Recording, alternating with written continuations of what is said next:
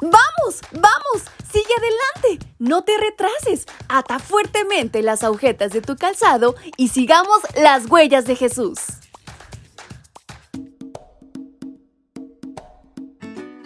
Muy buenos días mis pequeños y grandes, ¿cómo están en esta mañana? Su amiga Fabi les acompaña nuevamente y les da la más cordial bienvenida a este su devocional para menores y adolescentes. Y en este 5 de octubre hay una gran reflexión por aprender. ¿Quieren saber de qué se trata? Pues vamos, acompáñenme.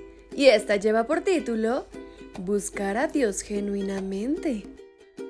Vuélvanse ustedes al Señor su Dios y desgárrense el corazón en vez de desgarrarse la ropa, porque el Señor es tierno y compasivo, paciente y todo amor, dispuesto siempre a levantar el castigo. Libro de Joel capítulo 2, versículo 13. El significado de Joel es Jehová es Dios. Y su mensaje se dirige al reino del sur, que en ese entonces era Judá.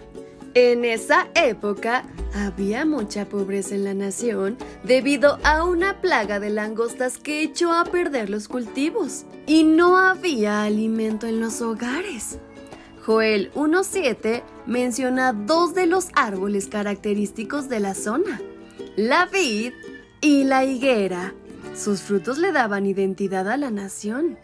Asimismo, el versículo 10 agrega el trigo y el aceite no contar con esos alimentos significaba un desastre nacional.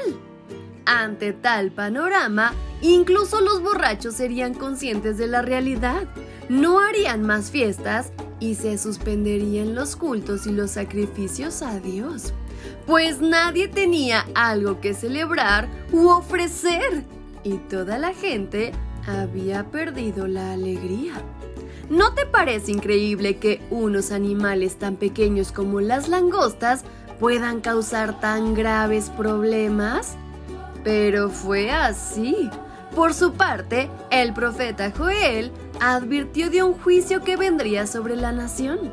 Les dijo que las langostas eran como un ejército que atacaba y no dejaba nada a su paso. Sin embargo, Dios le mostró al profeta cómo resolver el problema. Todos debían ayunar, humillarse y arrepentirse en oración a Dios por su salvación. Cuando el profeta dice, desgárrense el corazón en vez de desgarrarse la ropa, se refiere a una costumbre judía en la que se rasgaba su ropa en señal de sufrimiento. Dios les pide algo más profundo y sincero, que rasguen su corazón, es decir, que se arrepientan de sus pecados y busquen el perdón de Dios. Como ves, la pobreza material no es tan grave como el hecho de no estar listos para la segunda venida de Jesús. Esto es más importante que cualquier cosa. ¿Estás dispuesto a buscar a Dios de todo corazón? Pues anda, no pierdas más tiempo, que Él está presto a escucharte y sobre todo a recibirte. Así que no lo olvides y ve corriendo a Él. Y con estas palabras en mente es como nos despedimos de nuestra reflexión. Espero hayan aprendido bastante, pero que sobre todo lo lleven a la práctica. Su amiga Fabi les envía un fuerte y muy cariñoso abrazo hasta donde quiera que se encuentren. Hasta pronto.